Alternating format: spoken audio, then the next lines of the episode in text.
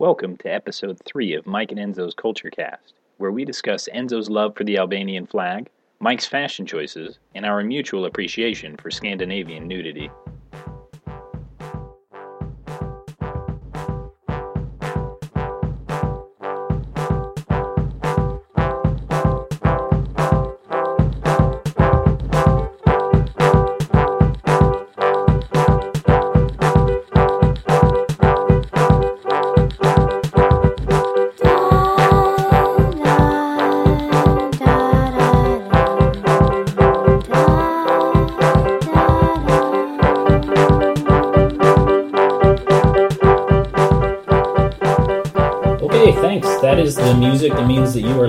To Mike and Enzo's Culture Cast. I'm Mike Frost. And I'm Enzo Rossi. All right, thanks. We're so glad to have you back on this, our third episode, and I think we have a, a whole lot to talk to you about tonight. I guess the first thing to say is uh, apologies that we didn't make it last week for recording, but that was deliberate. That was not laziness. Uh, Enzo had a big milestone in his educational career. What happened last weekend? Well, last week I had my final uh, exam for my master's. I still have to hand in my thesis, so I still have a long way to go. But yes, uh, it's my fault. I had to study quite a bit.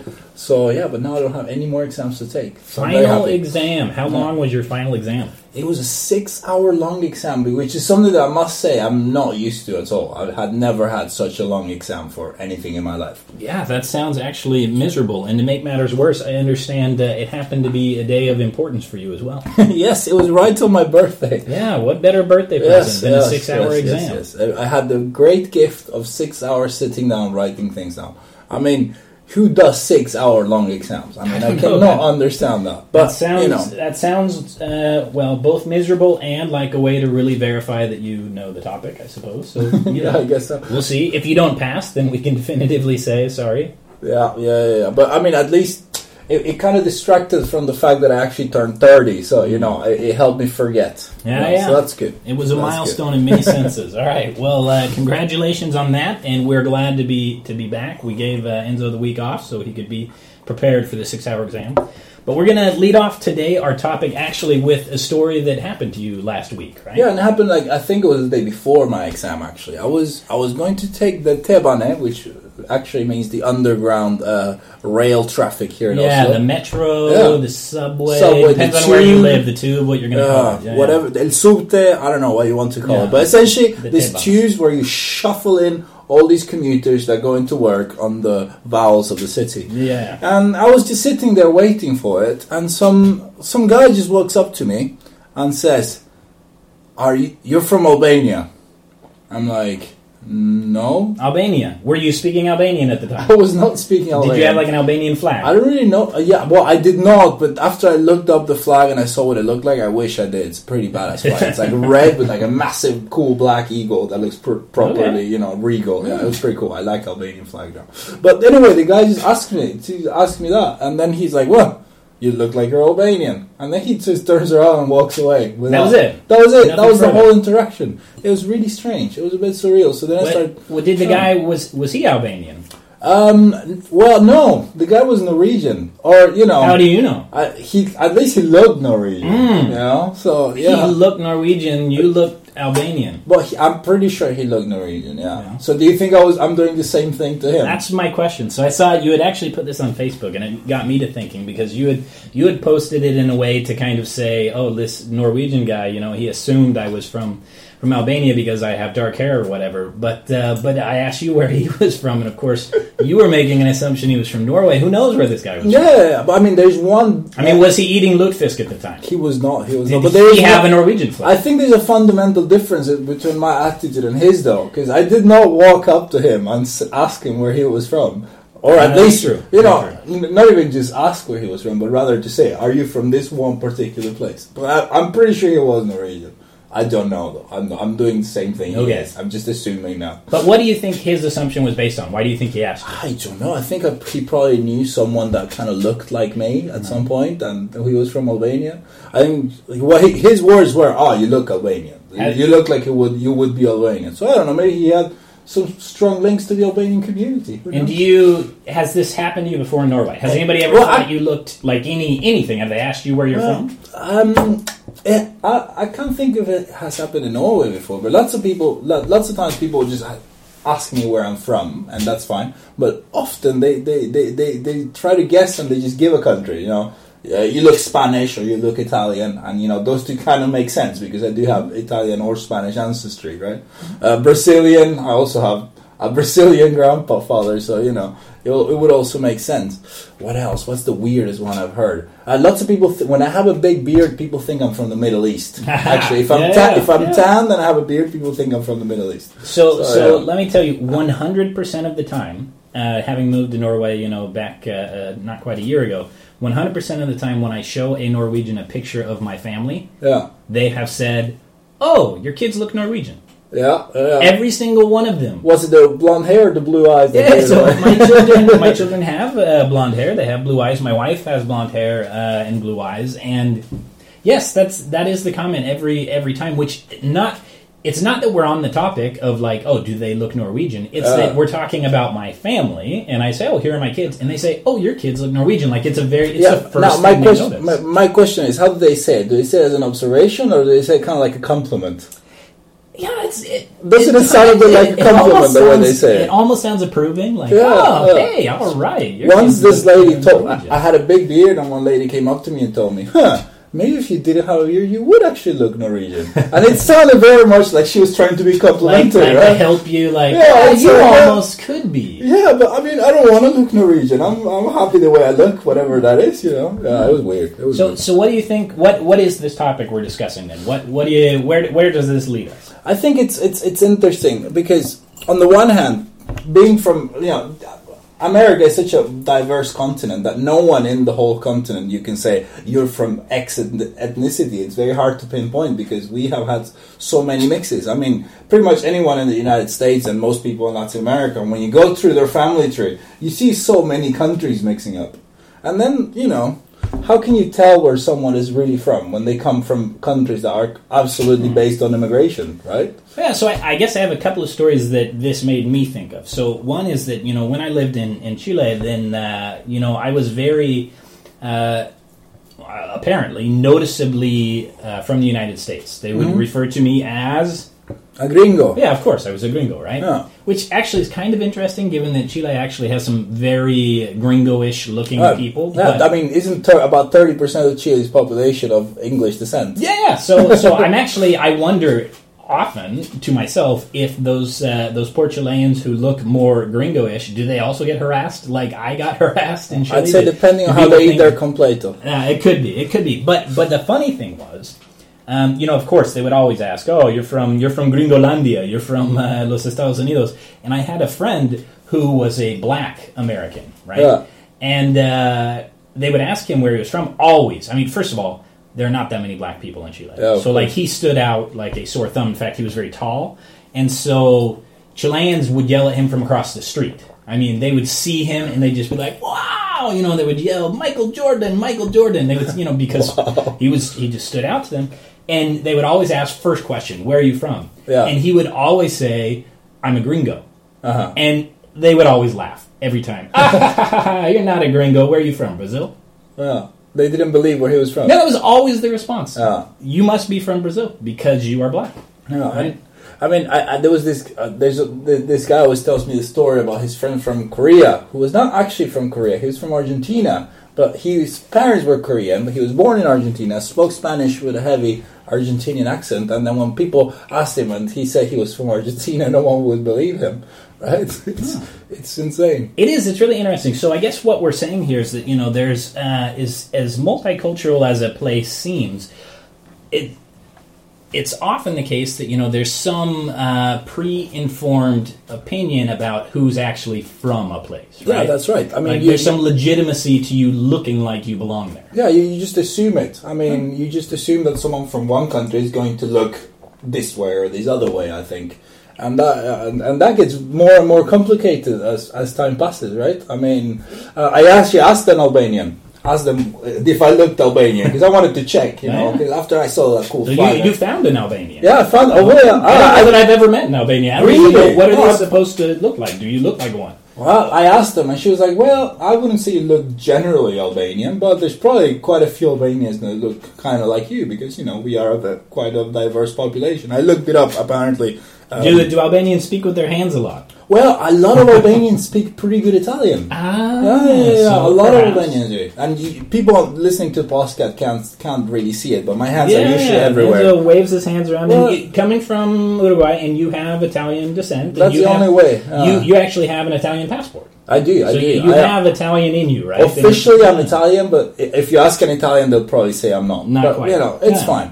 Uh, yeah, I can't speak without moving my hands. I Hmm. feel like I'm gagged. I mean, I just don't know what to do. Not with that them. I'm sitting here with my hands in my pocket. I also do as well. But it's one Ah. of those things that you know you look at another person and and I think it's very natural to try to uh, you know decide where they're from, where where they what their mannerisms mannerisms mean about them, what what they you know what their language sounds like. I mean, people do this. Yeah, not- yeah, we're not casting aspersions here, right? No, no, no. Everyone does it. I do that. I mean, Yeah. and even, even people from people from their own country. I mean, when you hear someone speak, you you immediately try to find what social class they're from, what kind of education they have. I mean, where in the country they're from. Even in small countries. I mean, that's just something natural. Why, why do you think that is? Why do we do I, that? I think people find it easier to put other people in little boxes. You know, I mean, we humans are complex creatures, right? I mean, it's very hard for me to actually understand you for you to actually understand me. But when we kind of compartmentalize different aspects of a person,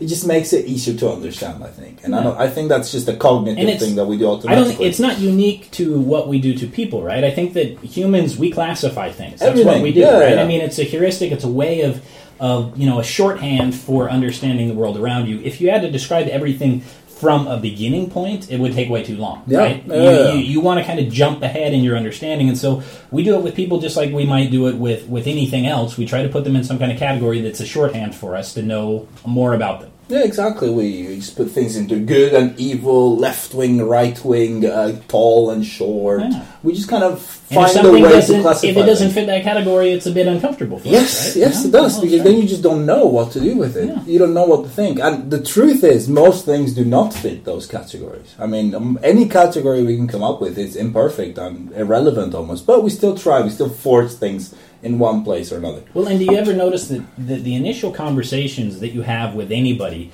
seem to be about categories? I mean, the first questions they're going to ask Hmm. Oh, what do you do are, for a living? Yeah, what do Huh. you do?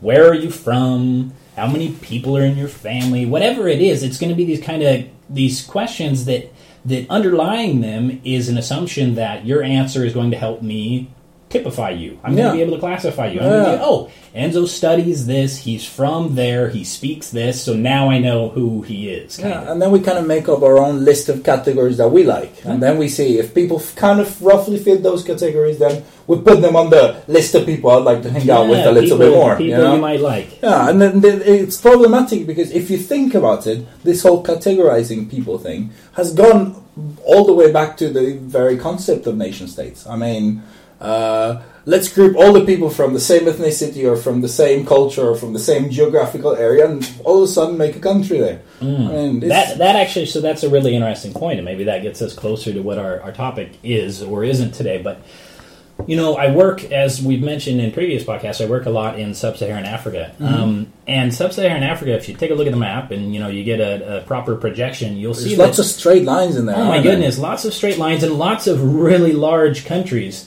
And you'll go to a place like Ghana, and there are, I, I don't even know, I'll, I'll be wrong on this, but more than a hundred local languages Mm-hmm.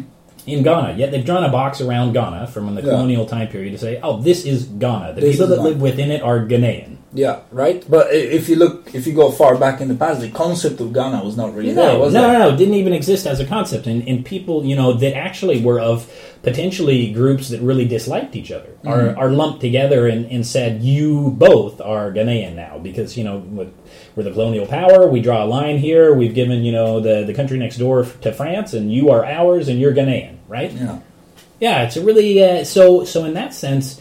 Again, you can see that it's a very human tendency to try to divide things and classify things and categorize things, but it's it's not always benign, right? There's not there there are problematic aspects to this need and interest for humans for categorization. Yeah, of course, of course, and you know when you and when you when you take when you take colonial uh, empires into account, that's that's that's even worse because the the sole uh, the sole uh, criteria for categorizing things in this case was what do I want for me and what's convenient for my for my uh, crown to have. Yeah. I mean, that's that's very problematic. But if you go back to Europe, even uh, you know, uh, less than twelve percent in pre-revolution France actually spoke uh, fluent French, for example. What did they speak? Yeah, they speak lots of little regional dialects. Same in Italy. The Italian language, as as a language for the whole of Italy, only started picking up in the 1940s Hmm. with television. I mean, the end of the 1940s, of course, after World War II. Before that, there was Napolitan, there was Lombard, and you know, not right now what we call Italian is actually the, the dialect of, of, of where Dante was from, of Florence and all that area, because that's what they considered to be the the high Italian essentially. But hmm. before then, before Italy became Italy, in the you know in the late 1800s, there was no Italy. There was the Italian peninsula there, and then lots of small city states and nation states and provinces that were kind of just doing their own thing. So have you ever read this book, uh, Imagined Communities? By Benedict Anderson. Does that I ring have a bell no, to you? no, so this one, bell. It's really interesting. This is one I read in, in graduate school, and he uh, he puts forth this idea that we are imagined communities. Not that it's not real, but Mm-hmm. that we we end up imagining ourselves as a community, and that that Yeah. has some kind of meaning to it. So he he really relies on the concept of, like you're saying, language. And he talks about how, uh, kind of, when the printing press came to be, and when ideas started being disseminated, you know, over uh, over the printed medium, Hmm. that people started to have a shared concept of who they were, Yeah. which helped broaden a community beyond kind of these little tiny enclaves Because, like you're because they had about. something to relate because to they each had other. something in Ah, okay. Yeah, there's like a national dialogue going Of on, which helps course. define us, Yeah. right? And people that aren't a part of that dialogue are them, right? They're not Mm-hmm. they're not reading the same things or thinking the same things, and you know that helps define kind of this imagined community. Hmm, and I, I guess so, so. So so the countries actually used that to their advantage, or do you think that was more organic? Well, no. So it's it's actually it's really interesting to think about that. I, I think it totally depends on the part of the world that you're in and what Of course. what what history uh, you're talking about. It's very clear that uh, you know the colonial powers used language um, as leverage. Yeah. Right. I mean, they they required, for example, you know, the the British as a colonial power. They used English and they, they gave preferential treatment to anybody that could speak English, Of and so you'll see remnants of that in, in I like it's, Africa. I like it's still been done today, pretty much everywhere. Yeah, it's still, it's still being done, but but you can see, for example, in East Africa, they brought over this you know Indian population Oh, of course. to, yeah. to run their businesses. They could speak English, and so you know, sort of like a Mandarin type Yeah. uh, secretariat. Yeah, exactly, exactly. So you have this group of you know kind of privileged outsiders, but that speak the appropriate language, and so they get the benefit of the colonial power, whereas the local people speaking Kiswahili or any of the other uh, local dialects, they're they're just kind of suppressed and not given those opportunities because the language is different. No, I mean, I happen to live in Paraguay, and Paraguay is well, one it has one particularity, which is the only uh, bilingual uh, South American country that is officially bilingual, uh, in which they speak uh, Guarani and Spanish. But if you actually look at things, there are no official policy documents in Guarani. Uh, there are very few people that only speak Guarani that are actually in a position to to to work in the government or to work as a teacher or to have any of that type of real influence. So in a rea- in, in a way, Spanish is really the only official language, even though officially, officially. you know, So- air quote marks. Well, and it's, also so an it- official it's language. interesting though that because those language lines also often correspond correspond to some kind of look, some kind of expected look. So in, in Chile, for example, um, there's you know they have a lot of derogatory things to say about their native peoples. There's Mm-hmm. a couple of of, of uh, kind of uh, Native Americans that would have lived in the area, the Mapuche and others, Yeah. which it's they they treat it like a giant insult the more that you look like you are a native person the less Hmm. native that you look the the you know the the better it is in some sense and the language as well if you start to so the one time that i had a knife pulled on me in chile was when a uh, a guy had, had yelled at me and, a, and a, the guy I was with on the street, and he yelled out some, some English swear words at me. And my, my friend with me turned around and said, What's that? I don't speak Mapuche. And that guy, I mean, in an instant, he was so angry that you would dare call him a Mapuche because he Wow. sounded Mapuche, and he came at us and he pulled out a knife. I mean, this was this was the most offensive thing you could have said to him. Which is it's it's interesting. No, but when you think about it, is is it that surprising that a majority of population would would turn against a minority in their own country? I mean, that's that's a that's almost a recurring theme in the world. I mean, I can't think of a country where there is a majority population and there is a minority population where the minority population is not treated unfairly. I mean, yeah. even here in Norway, do you know about the Samis, for example? So I don't know a lot about the Sami. What can you Well, up to very, up to very, it was only like in the last ten years that the Norwegian king actually apologized for the fact that uh, Samis were uh, up until the eighties or seventies, I can't remember exactly, were forced to learn uh, Norwegian. Uh, in Sweden, there were even some uh, there were even some pretty uh, some pretty bad eugenics programs that were pushed towards the Sami. I mean, there was some pretty bad stuff. I mean, it's just whenever there's a bunch of people that are of one, call it ethnic group, call it culture, call it. But, but, but like you were saying before, right? When a we becomes a we, and there's a few, some, some day in there, Yeah, and there's less day than we, they, they get screwed. Yeah, no, Yeah. it's interesting, but it's also the case. You know, of course, we see in in kind of uh, constitutional democracies, we see more and more interest in in human rights and protection for minorities and whatnot. And so, in the United States, there are all kinds of uh, policies of attempting to legally. Uh, provide some benefits to minority communities, whether Uh-huh. it's educational or otherwise, and and uh, it's interesting because it's very controversial. Of course, people Yeah. always refer to it as kind of reverse racism if they are critics of it or other things because you are objectively noticing a difference about somebody and rewarding them for that. Yeah. But it's you know you're trying to do it in a positive way, recognizing that there's there's something about society that undermines their ability to participate fully, and so you're trying to correct that. Yeah. But it's it's interesting the way that it plays out. So just as a as a story of that, I have a friend, uh, a really good friend, uh, that uh, his his I don't know ethnicity, whatever you want to say, his his his ancestry is from uh, Quebec.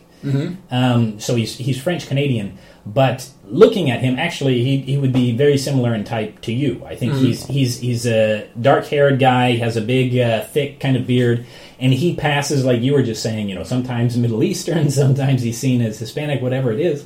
And uh, he had uh, his daughter uh, at the hospital. They had their new baby, and the hospital in Reno, Nevada, filled in her birth certificate ahead of time as Hispanic. Oh wow. You see, I have a big problem with the term Hispanic even because the term Hispanic makes no bloody sense. I mean, Hispanic is not an ethnic term. Hispanic is a cultural term. I mean, Hispanic comes from Hispania, which is a peninsula, which is essentially people from the Hispanic Peninsula, right? And it's the term for the language. So how can they th- assume someone's ethnicity So- on how they, someone's cultural term on how Yeah, they yeah. look? No, it's interesting because these these things often come, I think, from attempts at being culturally sensitive, Yeah. right? So, Well, they could just ask, right? there's a I great there's a great uh, episode of The Office in in the U.S. where they're they're trying to you know have this cultural conversation in the Oh, man, Michael their class. Scott. Michael Scott, yeah. there's a guy that's from Mexico, and Michael Scott says.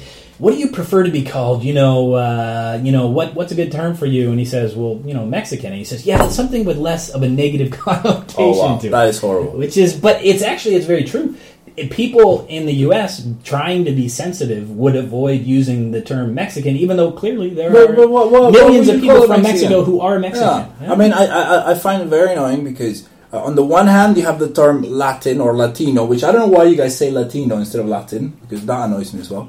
And then wait a minute now i I need to know what should we call you I, I, I should be called Enzo for starters. no no no but we, we have to have a group you call me a gringo what what in the world should i, I don't call you a Gringo, I call you. Mike. what, okay, what- what sh- as a group do you see a Well- group a common group from south america Okay, or the- spanish speakers the, from the main the main American problem the main problem with that is that if you if you have to categorize people because of their ethnicity, you have a problem with South America because no one is from one single ethnicity. Everyone is mixed. I mean, there are some people that are more from another, but that's more of a genetic lottery than anything. I mean, my mom is blonde and has green eyes. I mean, I'm I'm I'm pretty dark. My dad is much darker than me, so you know it. But none of those things have anything to do with my ethnicity, right? But Hispanic is.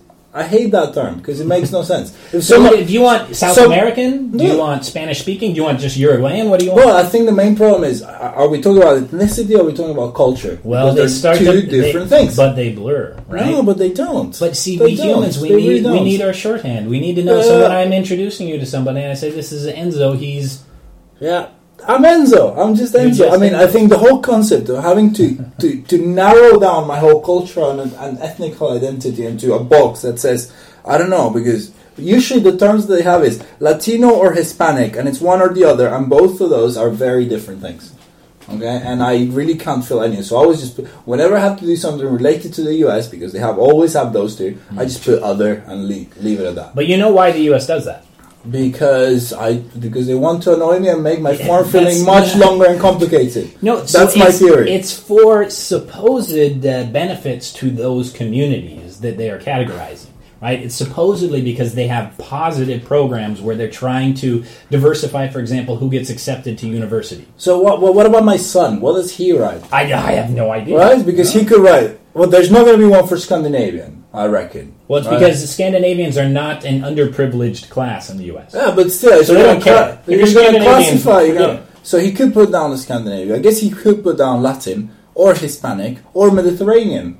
So which one is he play? But he was born in England, so he's English. Well, clearly So he should what put is down it? whatever one is going to give him preferential treatment. In this case, he should choose to be Hispanic and But get a that makes scholarship no to go to sense. Well, but that that makes very little sense. I mean, he's. I mean, hopefully going to have good grades. So I mean, that should be the. Well, no. So my my argument often has been that you know we we probably would be better off uh, trying to get a, a handle on kind of economic disparities Mm-hmm. because in the end, part of what we're trying to correct for in the United States isn't addressed at all, which is an economic underclass, right? Yeah. And there's nothing on the form that is you know privileging you for coming from uh, an economically disadvantaged area. Yeah. Uh, but rather it's trying to use you know ethnicity or class as or, or race as a substitute. Yeah. But again, it's totally problematic. I don't think I have an answer for it, but I'm just telling you that's that's where it comes from. And you know, on the opposite side of how you're feeling about it, the you know the very conservatives in the United States would hear this conversation and say, "Damn straight, you shouldn't have any races on there because we don't want any you know damn preferential treatment for, Ah, the, for enough. these people." enough. I think there. I think there has to be a way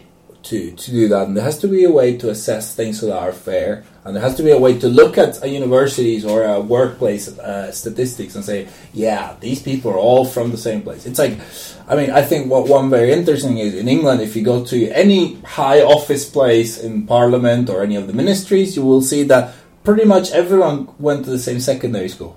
Okay, and that's not because that secondary school is particularly good at producing people that go to government, but rather because of you know nepotism. Well, it- so well, you know, I guess it makes sense. It's you a couple of things. It's nepotism, obviously. It's also, though, I think, I, w- to be fair, this this idea of shorthand actually has you know some value to it. There's a benefit to it for humans. That's why we do it Yeah, because yeah. It's really challenging to make decisions based on complete information to find out everything that there is to know. I mean, as we admitted earlier, we do this classification for all kinds of things, and so I don't know that we're ever going to solve the problem of people naturally trying to classify. I, I argue that you know that's that's uh, if humans are an animal, that's our that's one of our traits as an animal. You know, we classify. That's what we do, but you know, it's not always, uh, as I said, benign, and it's not always useful, and it can lead to a lot of, of groups feeling like outsiders. Hmm, yeah, yeah, that's very much true. Yeah. Um, but for example, you're certainly uh, not uh, guiltless in this whole thing. I think seem to recall the other day I was going out to a, uh, a Norwegian get together, an evening get together, and I was asking. You came over. I said, "Hey, what should I wear to this?" I have no idea how Norwegians would dress at a fancy dinner. And what did you tell me? What did you tell me I looked like? I was already dressed in what I thought was appropriate clothes. Well, uh, and just for the record, it was appropriate. I mean, it's, it was appropriate, but I must say, I admit, uh, when as soon as I saw him, the first thing I said is, "Well, you look American," Aha. and I don't use that term lightly. I You look American. Yeah, you did. I mean, what did I look like? You look well. You look kind of like well, kind of like you're dressed now, actually. Yeah, what it's is it? What, what is it that's so American? I don't know. It kind of reminds me of watching Smallville, if that makes sense. you know, it's like Smallville. it's something about you see. I'm like Clark Kent. Well, you wish you were. No. at It's least, at least an extra in the film. it's it's something about the mix of plaid shirt and jeans that go all the way to the waist. Now wait a minute, my shirt's difference. untucked. You don't know where my jean tops Oh, are. yeah, I- I'm I sure they are, my- though. Yeah, no. I'm sure they are, though, Oh, aren't they? Well, uh, actually, no, those are quite Oh, low. these are low. These Yeah, are those are quite low. Yeah, those are all right. Yeah, but, but still, still, they just look like something you At that point, an American I person had would I wear. had a massive beard. I was wearing brown leather boots that were fairly nondescript. I was wearing jeans and like a button-up plaid shirt. But that was enough that I and I assume that Norwegians also would have felt the same way. That it would have been fairly obvious looking Eh. Well, to me to say this I- guy looks like he's an American. I don't know if that's true. I mean, Norwegians are pretty simple when it comes to dressing up. Fine. Well, no, but they, I think, it's funny because anytime that I wear a Norwegian article of clothing, like Yeah. say, for example, a jacket that I have that's made by a Norwegian company, Yeah. my colleagues are very quick to say, oh, "Look, you're wearing something Norwegian." like they, they notice it immediately and they Yeah, comment on yeah, it. yeah, but there's like there's there, there- I think Norwegians are pretty particular. I think Norwegians dress better when they go out to walk in the woods than when they go out for for a night in the city, for example. I mean, of course, you have hipsters like you have in every city, but in general, I think Norwegians pay a lot more attention to their sportswear, and they have a lot more high quality. Good visibility type clothes, so you know there's lots of brands in Norway about that as well. I mean, if you look at the amount of brands about you know dress clothes in Norway and the amount of brands of sportswear, you'll see that there's a lot more. It's actually so. It's sportswear. again. It's not so much that they don't care; it's that they have a different set of values around Yeah, it. So, yeah. for example, I was going to present at a conference here in Norway, um, representing you know the the government that I work with, and I asked somebody, "Okay, is this the kind of thing I wear a suit to?" Because they very much are like anti dressing up. Yeah. Right? A suit and tie is not a thing that is hardly ever worn here in Norway. But I asked, I'm presenting at this, you know, uh, academic conference. It's there's going to be people from all over the world there. It's at a university. Um, should I be dressing up in a suit and tie? Oh, of course not. Absolutely right? not. No. no. If you if you did that, it would look like you were compensating. It would look like you, as a young guy, you're trying to look smarter than you are. Definitely Uh. don't wear a tie. You can probably get away with having a suit jacket see, and an open shirt. see, in England, you would probably wear a suit for pretty much anything. Yeah. You know, because that's just how it's what is expected. But at the same time, let me tell you, there was this one guy that applied for an interview at a job we had, and he looked just so professional. And I remember my boss, my boss hired him and everything. And after one day, at the middle of the day, he just got up and left, and we never saw him again. And I remember my You boss. hypnotized by the suit. It was not me because it was a different department. But I remember my boss. He, he's from Iran, and he was like, he looked so smart in his suit. you know. So on that day, I decided if I ever have a company, all my interviews, I'm gonna make the interviewees wear a white shirt and jeans, just so I, I don't fall for the suit trick. Yeah. But yeah, I was I had the same issue. Like I was going to a job interview quite recently, and I asked beforehand. So what do I, just to make sure what do I wear? And they told me do not wear a suit and tie because that's just too much. But I couldn't. I just couldn't not. I couldn't not wear a suit because to me going to you see to me in a job interview I had to look my best I know because exactly. I'm probably not going to look my best when I go to work. I know, but that's the So, very, you know. very same thing in the United States. When I interviewed for my job here, I was interviewing over Skype. Yeah. It was a video conference, and I was actually in my basement, and I was wearing, you know, pajama bottoms on, on the bottom, but I put on a shirt and tie and jacket Yeah, in order to be seen on Skype. yeah, of course. To be seen nice, but of course, the my boss interviewing me and the other people on the panel, none of them were dressed like Yeah, that. yeah. They, you know, for them, they were like, "Oh, look at this American wearing a suit." In the end, I compromised and I took out the tie, so I You went did. on my interview with just a suit and a shirt without so a tie. that's become my go-to uniform of fancy. In Right. If it's yeah. fancy, I'm going to wear an open neck, you know, unbuttoned shirt and uh, a suit jacket. Yeah, but then you have Christmas and 17th of Oh, May. well, now that's Right? a totally different story. And then if you don't wear like a tuxedo and some gold Yes. and you know Yeah, yeah, yeah. you don't look like you Yeah. just came out of Armani, you're doing it wrong. Well, it's Um, fascinating. so, I mean, we could totally go down the rabbit hole on clothing. Maybe we should save some of these. We should probably on- say on so, and we can yeah. invite Eva. Yeah, in Yeah. fact, that would be perfect. Yeah, we could invite your your wife who works with clothing. So let's let's maybe save a bit of this topic, but but kind of close it out on the thought that you know the way someone looks uh, and the way that people treat you because of how you look is a real issue. It really does happen, Yeah. and it really does matter. It's happened to me, um, which you know, growing up a conservative person in the Western United States, I would have made the same argument as a kid that ah, racism doesn't exist. Oh, it's just you know, it's over. People don't do that kind of thing anymore. And of course, I was very naive. Um, I've experienced it a lot of places that I've been. Everywhere that I go, that I don't look like the norm, people will comment on it constantly. And Yeah. so now I have a better appreciation and understanding for people that you know they don't fit in with the the majority class or or majority group, and you know it becomes such an identifying characteristic for you because people talk about it all the Yeah, time. They I- think you look different. Yeah, you do, and yeah, and people get treated different because they look different, or because they are from a different place, or because they they behave in a different way. And you know, it's how we are. It's how humans are. Whether we are part of the or whether we are part of the majority and we judge other people because they look different, or we have different assumptions of people because they look different, or we are part of the minority and we are being, we are all part of it. So I think it's important to try to, you know, there's very, it's very hard for us to do something about it to eradicate it. But I think the more people think about it and are aware of the fact that there is a difference and that there is a bias, then we, we can act in a different way and kind of make it less of a thing, essentially. Yeah, Yeah, I think that's very important. So uh, we are going to talk now about uh, an opinion on Scandinavia that uh, that I kind of grew up with and was uh, m- you know I was a bit wrong about as I was moving here. So it's interesting uh, where I'm from in the United States. If you if you asked kind of prevailing thoughts on uh, Western Europe, on Scandinavia, perhaps in particular, um, you know, describe this part of the world. One of the key things that they would talk about is uh, um, kind of a, a more lax morality, like a, Uh-huh. a, a, you know a salacious kind of view of this part of the world that they they're not inhibited sexually at all. That there'll be naked people everywhere, and that you know there's pornography in the stores, and there's there's nudity on TV, and this is this is kind of the way that the general assumption Yeah, is that Western. Europe is very very open in this sense. And so I came here thinking a bit like this. I don't know. Does did you coming from Uruguay have any of the same sense I, at all? I think it depends on what you compare it to. I mean, I think I do think some. I mean, here you will have uh, full frontal nudity on a newspaper, and no one will bat an eye, for example. I mean, so you know, in, in a sense, that is But, true. but were you raised thinking that in Uruguay, if you ask somebody, you know, describe uh, Sweden to me, would that be their response? Would they? I think think that? they'll probably be confused with Switzerland because in Spanish, Suecia y Suiza Yeah, sound pretty much the it same. is, it's so that's probably the main Yeah. thing that they would do.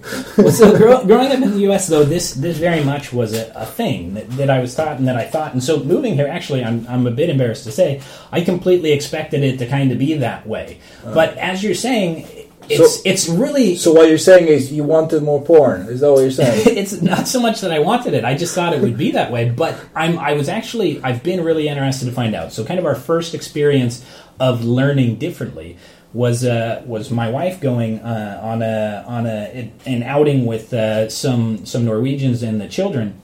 They went into the woods. And uh, the kids started to, to get into the water to go swimming and stuff. And one of the adults decided that they also wanted to go swimming, and it was a woman, and she she changed into her swimming suit right there. She you know kind of went off to the side, but she changed into her swimming suit. Didn't make great efforts to hide Oh. the fact that she was changing into her swimming suit. And you know, my wife was a little surprised at this. this not, in, in the U.S., this would not be normal behavior to you know be with a group of adults you don't know very well and children around, and you know you drop your clothes and change. Yeah.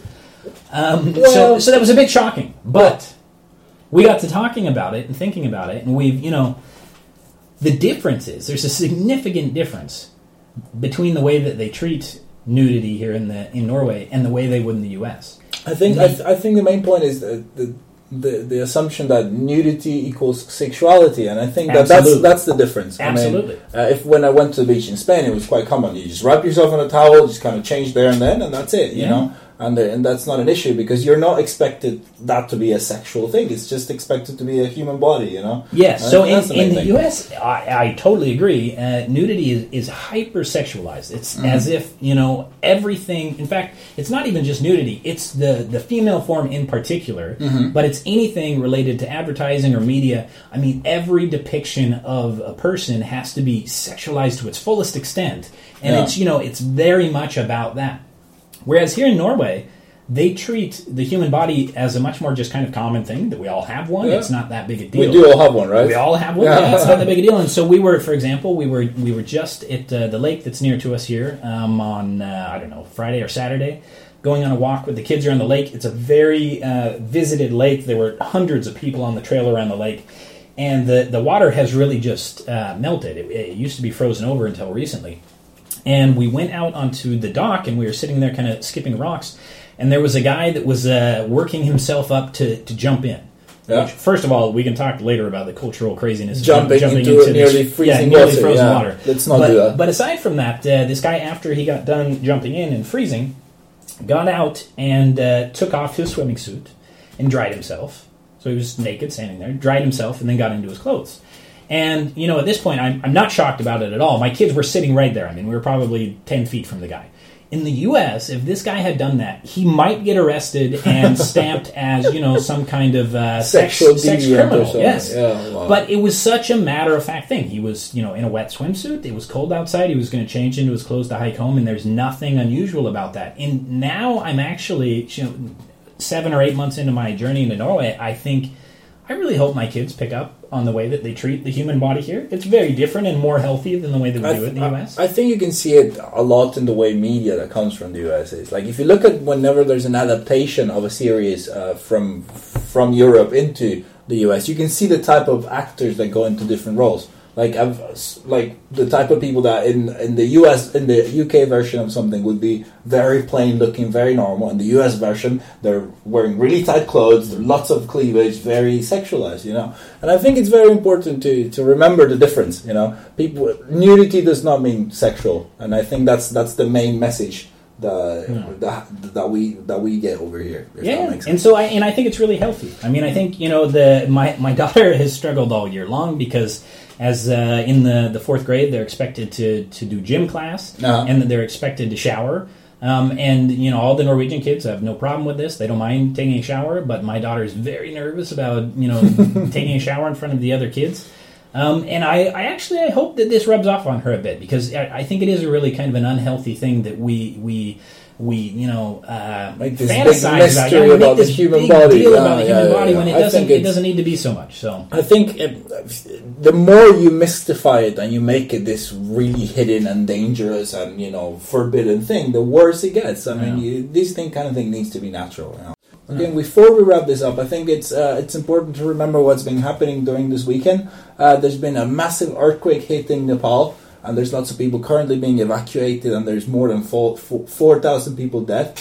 Uh, uh, at least that's what was being reported. So I think it's it's important that all, for us to have sort of a a big uh, a big group of people are listening to this that we will pass this message along, right? Yes, absolutely. Yeah, we were talking beforehand. What's the, the best way uh, to try to, to you know provide some support to, to the, the, the people that are helping over there, the the international community that's trying to to uh, assist Nepal, and we we've talked about the local uh, Nepalese community here in Norway is recommending that we uh, donate to the Red Cross. That's right. I mean, I figured who best to talk about what is best to do in this situation that the people are actually connected to it. So I was talking to NESCO, which is the Nepalese student community in Oslo, and they're recommending everyone to donate to the Red Cross. So if you're listening to us from Norway, uh, you can contribute to 250 kroner by texting Nepal to the number 2272. That's here in Norway. Okay, and then of course, if you're anywhere else, um, just go to the Red Cross website, redcross.org, and they very prominently have an option to donate now, where you can choose to just donate online using a credit card. It's a very simple transaction. You could use PayPal, you could use other methods, but it's uh, it's really straightforward and simple. I work in uh, relief um, in some extent in public health.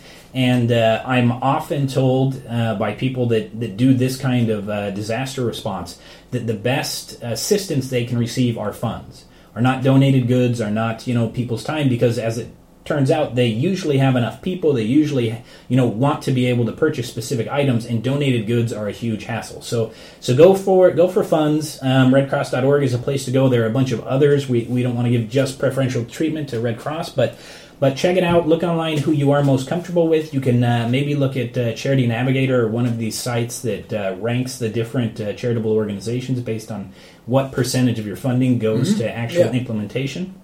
But uh, highly uh, encourage you to do so. It's a it's a really tough time for Nepal, um, and uh, we think it would be great uh, to to support uh, all the efforts to to helping out there. Yeah, or just check just check with your local Nepalese community. I'm sure that wherever you live, there's got to be someone from Nepal. So you know, ask them, see what they're doing, and just kind of go along with that.